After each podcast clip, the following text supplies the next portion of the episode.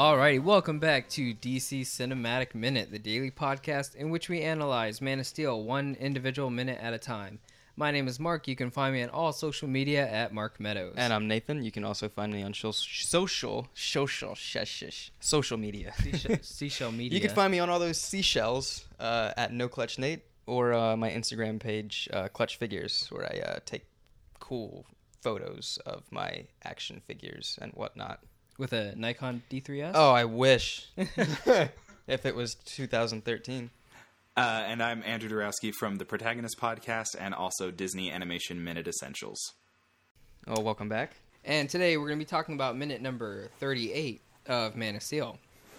And the minute starts with Lois asking, uh, well, she she's taken a uh, she's found um, Joe sneaking around, who's Clark Kent, Kal-El Greenhorn, and she says, "Where the hell are you going?" And then the minute ends with Lois Lane wandering down a tunnel that's been carved into the ice. Yep. Mm-hmm.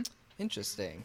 We see Lois doing some snooping. She's doing some Pokemon snapping, and uh, then she starts climbing this this hill, this mountain, like no problem at all. It's Again. negative forty.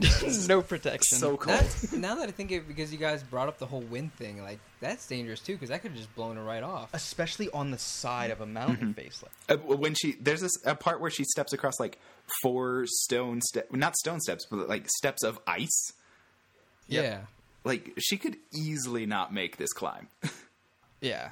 like I feel like you you need more gear. Like you need uh, almost like uh, You need those ice boots yeah that and, go and like ice picks and and mountaineer gear harnesses Yeah. what do they call those? Like uh, they stick them in the ice. Ice picks.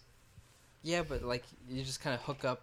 th- like the carabiner Yeah, yeah. yeah, like a whole like a whole a- mountain climbing setup You need to get a a climbing expert in here real quick. I, I used to do some mountain climbing, but I can't remember what um what all the the terms are. It's been a while.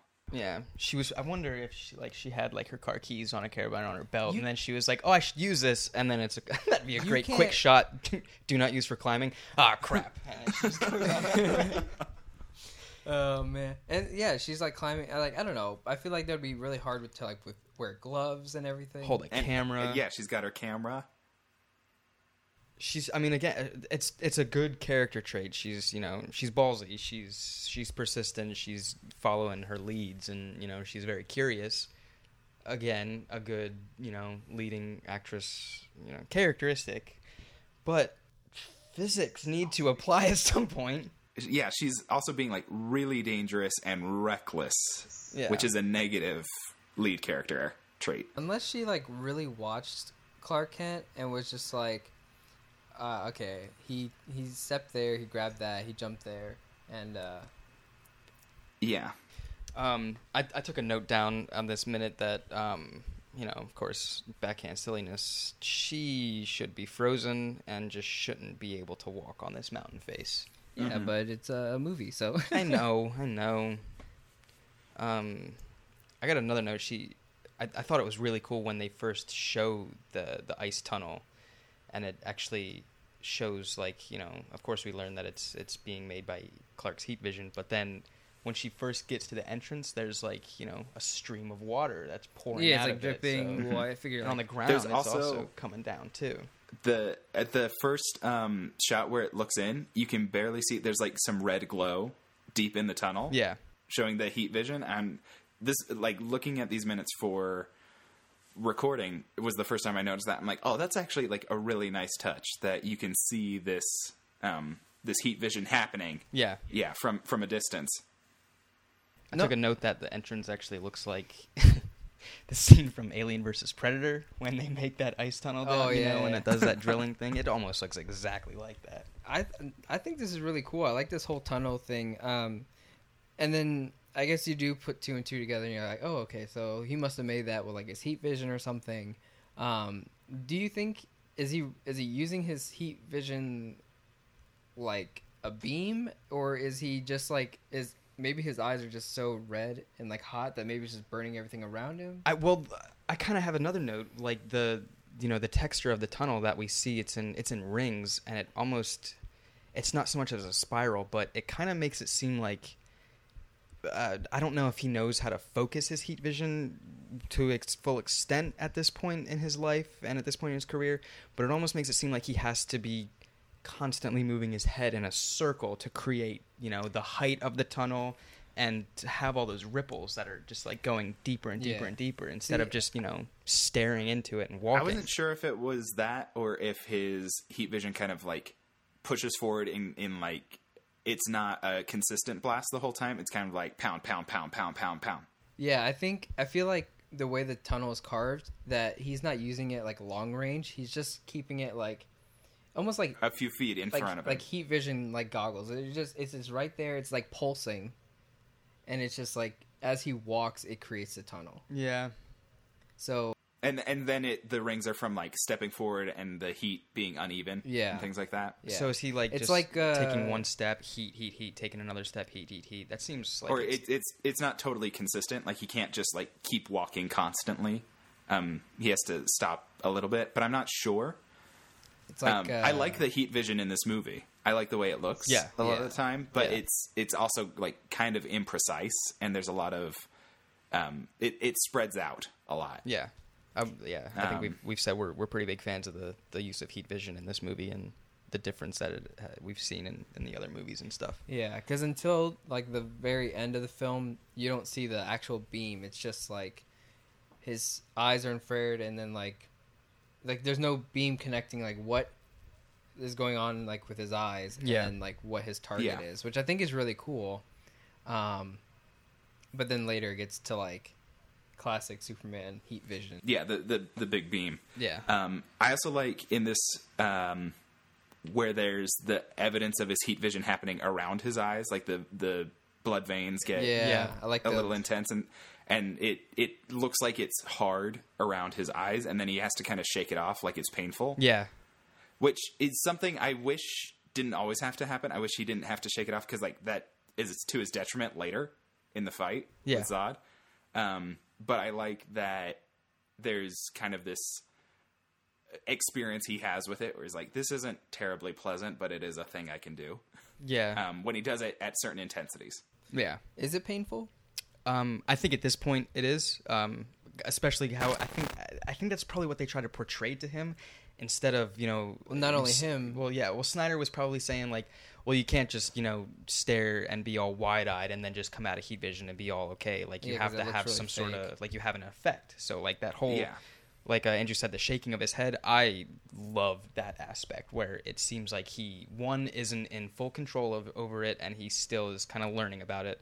Even though we saw him use it when he was what ten years old before in the movie, so it seems like. But he's that was had- like a much lighter version of Yeah. it. This is a pretty intense one. So I think when it's intense, they got to kind of shake it off. If he was just doing a minor thing, maybe less so. But like when Zod does it later, Zod's like, "Whoa, that's it's, it's yeah, a that's like crazy in thing." Battle Metropolis, he looks like he's in pain because he's like holding his face, and then it just like unleashes, and he's like, you know, when he like Yeah. freaks out the first time he uses it, and Yeah. it's like, yeah, like Zod is like, "I don't want to do that again in this fight. I'm not going to be able to control that." Yeah. But I think Superman has a little more of the control.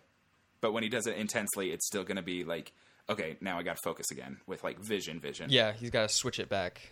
no, I like that. I like the kind of like the the shaking off of it. Mhm. I think it adds, it's it adds something to it. It's not just like, all right, we're gonna add, we're gonna add these heat vision things in post, and that's it. Like, there's it's good cues from the It's actual, good direction, Yeah, yeah. good- yeah, from the actual actor. Um,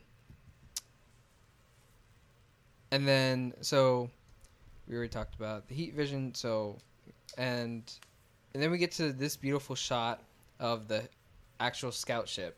So Clark Kent has found it, and I love this shot of it because it, it it's really just beautiful. I like the way the scout ship is kind of barely poking out of the the ice that it's like encapsulated in, mm-hmm. and I feel like There's this little cavern. yeah, and I, I think it's just a beautiful example of like good concept art transitioning into like a final finished like shot in a film. It just it's a really beautiful scene, and I think like Clark Kent's in that shot, right? Isn't like Yeah. so it shows like the scale of it. And, Yeah. like, but it's Yeah, like, you it's get a sense of the size. barely. It's like barely part of the ship, Mhm. and it looks so cool. I, I really like it, and it looks so alien and.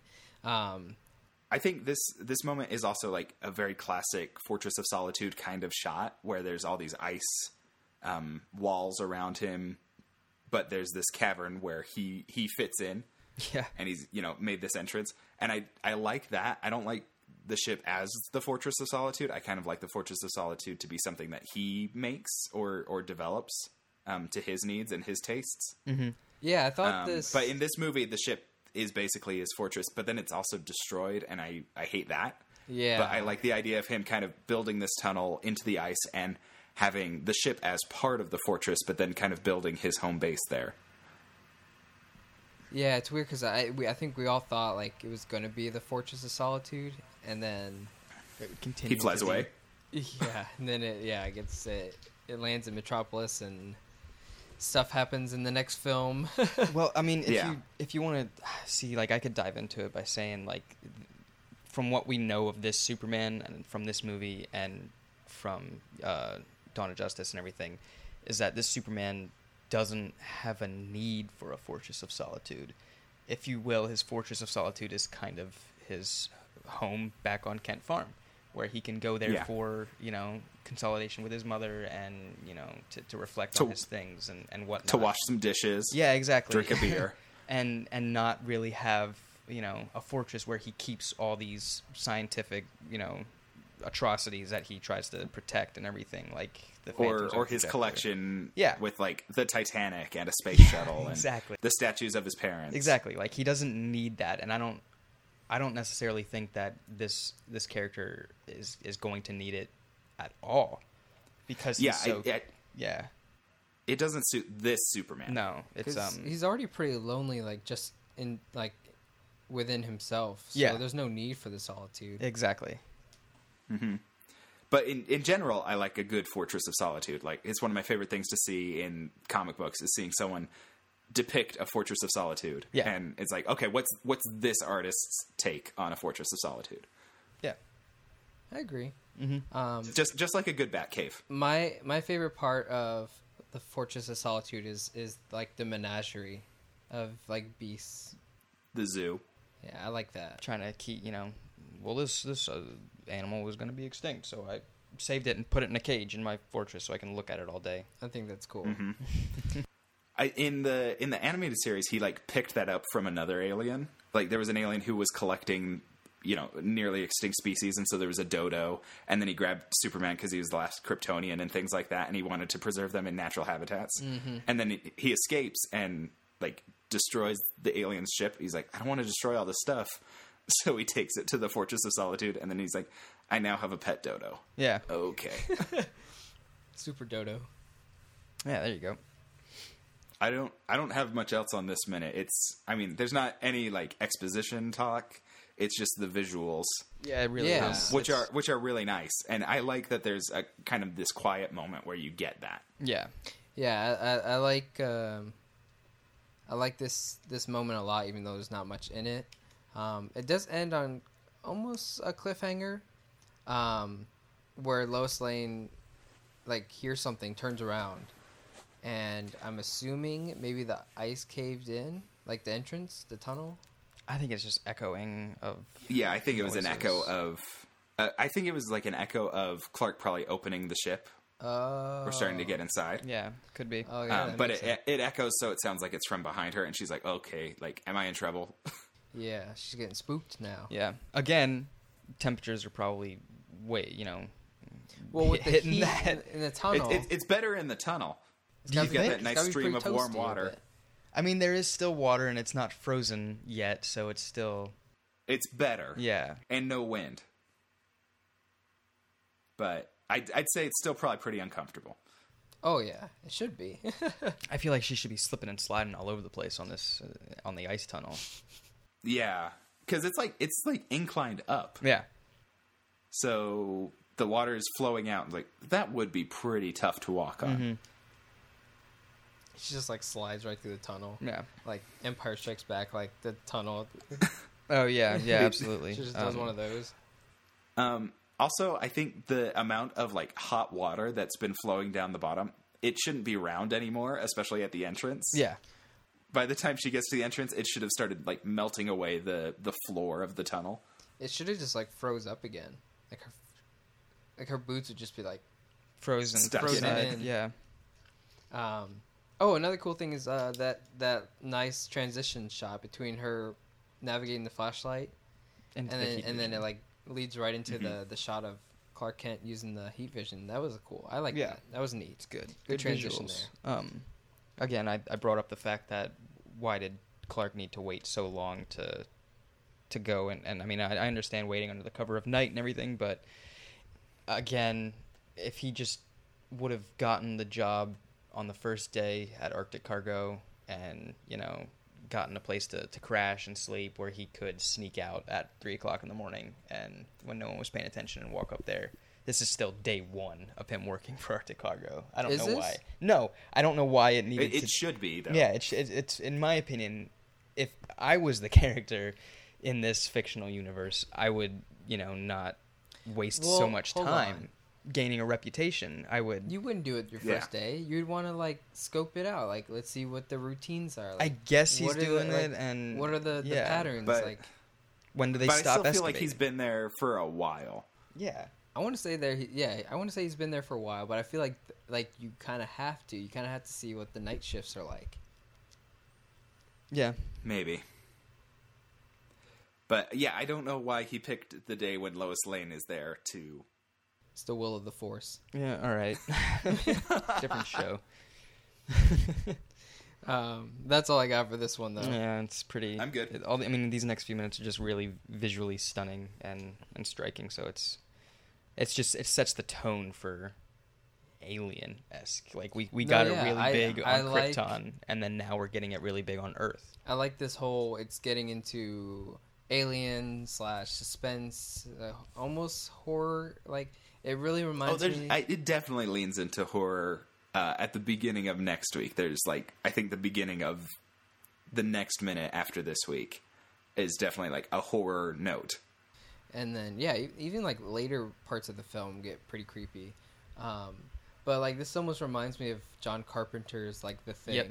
Yeah, exactly. Mhm. Which That's I- I was thinking. one of my exact and my my favorite horror film of all time is that film. So, um, like this scene is to me it's beautiful and it's and I love I just love the direction of it. hmm Um, It's hard to not think of of uh, the thing when you have like uh, an outpost, not even aliens, well, just like, an yeah, outpost, outpost in in the, the- Arctic, you know, Mhm. tundra region where it's like, okay, there's gonna be some crazy monsters that are just gonna show up. Like, I mean, like I said, I, me- I mentioned um, Alien versus Predator earlier about like the Mhm. tunnel and stuff. It's got that same exact Yeah. feel where it's that horror creepiness, like you don't know what's going on underneath the ice. I was gonna say I was gonna say uh, the thing is probably the only like Arctic like horror thing. But then yeah, you mentioned uh, like AVP and that Yeah. and that is I don't know if there's many others like it, but Isn't, um, I don't know, isn't 28 Days Later? No, not um. Uh, what was it? It's the 40, 40 days a night or whatever. That one with the vampire. Or something like forty that. days a night. Yeah, Yeah. there's there's some sort of like vampire The one. vampire one. So it, Yeah. and it's like way up north where it's dark all the time. Yeah, there's there's that. Um, yeah, but again, not it's not used quite often. That uh, creepy factor of Arctic nighttime, which uh, you know, Yeah. just judging from those handful of movies, you can probably have a lot more creepiness involved in that kind of unknown. It's like. You know, it's like the unknown of space, but it's it's still on our planet, and it's it's at a you know temperature where it's almost humanly impossible to survive, and it's just creepy that whole unknown and factor. it, it and it creates this isolation where you're in this environment that is isolated. If the environment is damaged, then you're in trouble. yeah, So you have to be careful not to, you know, blow holes in your tent. or you know, drop the liquid nitrogen like in Vertical Limit. I think I also remember like a suspense thriller with Kate Beckinsale, and there was like she and she was like in a, like an Arctic outpost, and there was like a, a serial killer or something. Man, I gotta can't remember what that was. That I remember something like that. yeah, Um, I, no. I don't. I don't think It's a cool uh, setting. Yeah, I don't think the, the Arctic is is used quite enough as it should be, as well as underwater. You know, those are What do you Oh, mean? What do I mean? Or like, a like a like they should do a thriller like like an uh what do you what are those called? Like uh like a what is like a s- no I guess like an under like a station underwater. Yeah, like uh, deep Yeah. blue sea kind of, you know, sea lab. Like- I kinda was I was like yeah. trying not to say Sea Lab like Like Sea that kind of thing. but like Uh, a, there's like a habitat Yeah, underwater, it's just and then like you see the tracks of wet stuff, and then you immediately get creeped out. Yeah, like like Andrew said, it's the it's the isolation factor where like you kind of have the same sense in you know i- Alien where they're in space. You know, it's it's Mm-hmm. isolation. Arctic, you could be isolated. You know, in the thing where like you just have no outside communication. well yeah it goes ba- it goes to like uh like we haven't really fully explored our own planet, so even that is terrifying. Mm-hmm. Yeah. So yeah. like regions like this and deep sea exploration they more more thrillers and, and stuff like that is, is creepy and i think aquaman might might touch on that with like trenches and if stuff. they go about you know this whole notion that it's this movie's going to be based off the trench, that's just a horror comic in itself. So yeah please, please let that be the main point. Yeah that's cool um you guys got anything else for this one Nah. I'm good. good Yeah. Alrighty, guys. We're going to go ahead and wrap up this minute. If you love what you hear, don't forget to rate, subscribe, do all that jazz. You can find us on all social media at DCEU Minute. And don't forget to check out Andrew's podcast, the Protagonist Podcast, and Disney Animation uh, Minute Essentials. And we'll catch you guys here on the next one here at DC Cinematic Minute.